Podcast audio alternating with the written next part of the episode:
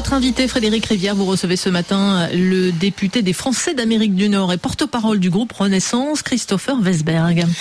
Bonjour Christopher Wesberg. Bonjour Frédéric Rivière. Le shutdown a été évité in extremis aux, aux États-Unis. Un accord entre les démocrates et les républicains a été trouvé samedi à trois heures seulement de l'échéance pour éviter cette paralysie budgétaire du pays. Pour autant, les désaccords de fond ne sont pas réglés car en fait, euh, ça n'est qu'un accord sur une prolongation de 45 jours du délai de négociation.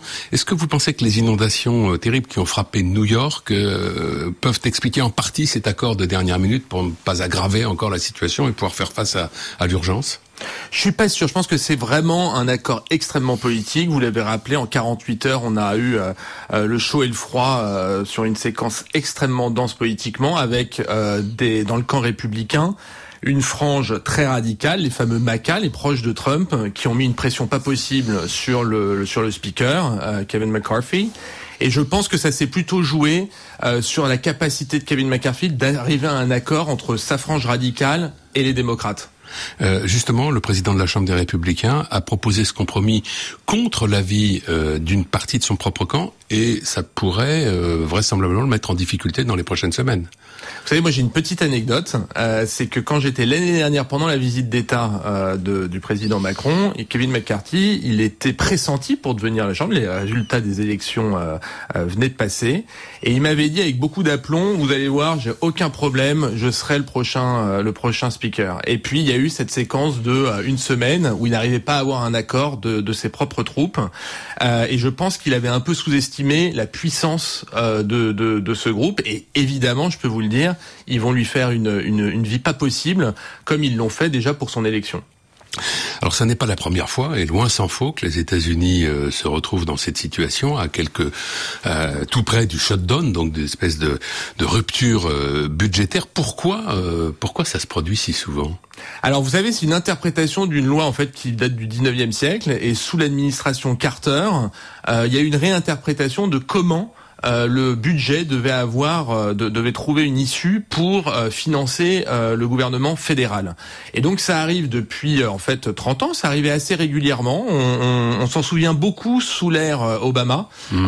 parce que c'était les premières tensions très fortes des républicains déjà un peu euh, mené par la par la fronde euh, du Tea Party euh, côté républicain, mais c'est une spécificité américaine. Et souvent, je dis, quand on voit cette spécificité, on se rend compte que l'article 49.3 est presque bienvenu en France parce qu'il permet aux institutions et au gouvernement de reprendre la main, alors qu'aux États-Unis, il y a souvent un chantage qui est mené par la Chambre pour atteindre un, un résultat auprès du auprès de l'exécutif. Cela étant, le shutdown le plus long, il, il, est intervenu sous la présidence de Donald Trump, donc lorsque les Républicains étaient majoritaires. C'était en 2019, je crois que c'était autour de, de 35 jours. Mais enfin, euh, tous les ans, ils le savent que cette échéance arrive. Donc, si ils se retrouvent dans cette situation, est-ce que c'est une sorte de de jeu On joue à se faire peur, ou est-ce que c'est pour arriver au moment où les pressions dans les deux camps sont les plus fortes et où on peut obtenir le plus de choses.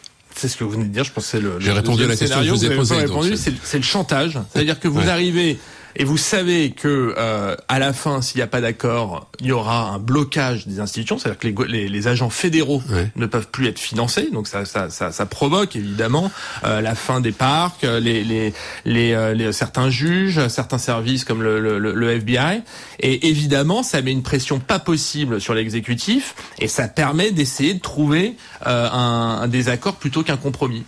Euh, concrètement, cet, euh, cet, accord qui a été trouvé, qui repousse donc de, de, 45 jours le délai de négociation, va tout de même avoir des conséquences assez immédiates, et notamment sur euh, l'aide des États-Unis à l'Ukraine.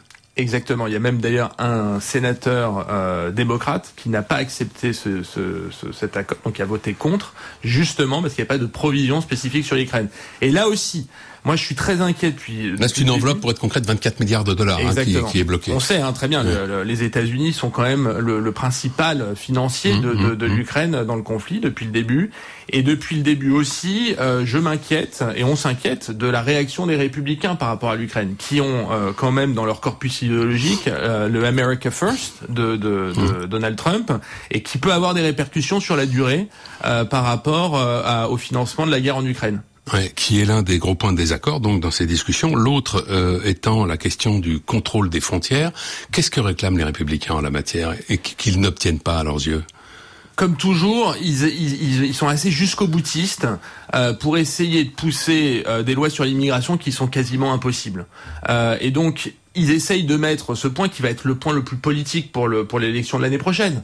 Euh, le contrôle des frontières, on le voit dans le corpus de, de Trump, c'est ce qui fait son succès euh, dès 2016 et qui continue en 2007. Et donc aujourd'hui, ces troupes vont essayer de pousser cet avantage jusqu'au bout en essayant de faire du chantage un petit peu sur la situation euh, de l'immigration. Je tiens quand même à dire que quand Donald Trump était au pouvoir pendant ces quatre années, c'est vrai que les démocrates vous l'avez rappelé tout à l'heure, avaient fait exactement la même chose, toujours sur la question des frontières, et qu'à la fin, soyons très honnêtes, il n'y a jamais eu de résultat euh, probant sur la question des frontières aux États-Unis, entre les États-Unis et le Mexique.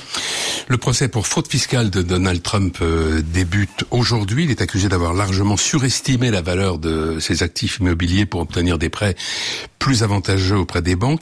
Euh, Est-ce que cette nouvelle étape dans le parcours judiciaire euh, chargé de l'ancien euh, président américain peut être décisive dans la perspective de l'élection présidentielle de, de 2024 Alors en fait, je pense pas cette partie-là. Cette partie-là, elle peut être décisive dans son dans son business, dans Ouais. ses affaires, parce que là, on va juger du montant. C'est-à-dire qu'on a déjà eu une première partie du procès sur cette sur cette affaire-là, euh, sur les fraudes de son organisation, et là, cette semaine, ça va être autour du montant. On parle de 250 millions de dollars, qui pourrait évidemment un peu le, le crisper.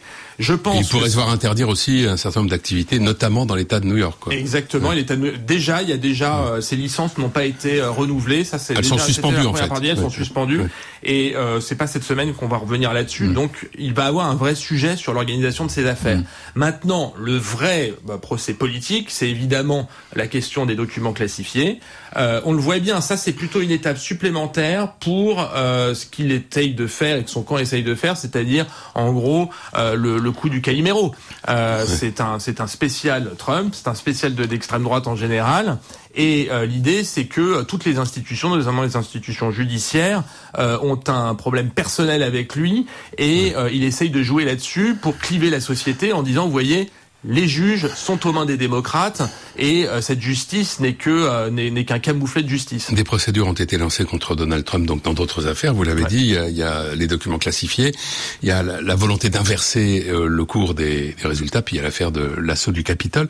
Mais jusqu'à maintenant, toutes ces procédures qui ont été lancées euh, contre lui, en fait, n'ont fait que renforcer sa popularité. Comment vous l'expliquez ça? Moi, je l'ai vu un petit peu. euh, Je, je reviens de quelques semaines aux États-Unis où j'ai un peu interviewé les, les, les, les Français et les Américains. Vous avez fait ce qu'on pourrait appeler un road trip en, en bon français, Voilà. euh, ou, un, ou un tour hein, Ouais. en, euh, en camping-car. Vous avez, c'est ça, pendant euh, pratiquement Ouais. deux mois. Et alors? Et ce que j'ai vu, c'est une société. On le sait, on le sait. Hein, donc, euh, ce que je vais vous dire est un peu intruise, mais je l'ai vu dans la dans la réalité. C'est euh, que les deux camps se sont complètement euh, crispés et radicalisés et ne croient plus dans ce que disent les uns des autres. Et donc, euh, ce qu'on voit aux États-Unis, c'est que peu importe les, le- les procès qui seront faits euh, euh, au camp Trump, les partisans de Trump considèrent qu'elles sont illégitimes. Et ce procès en illégitimité, le fait qu'il n'y a plus euh, d'institutions qui sont considérées comme légitimes, évidemment, euh, abaisse le niveau de croyance dans, dans les institutions et dans la démocratie. À part la justice, qu'est-ce qui pourrait empêcher Donald Trump d'être le prochain candidat républicain? Je me souviens, vous m'aviez euh, interviewé il y a un an sur les Ouais. sur les, les primers et sur les sur les partiels. Ouais. Et euh, à l'époque, vous avez dit il reviendra.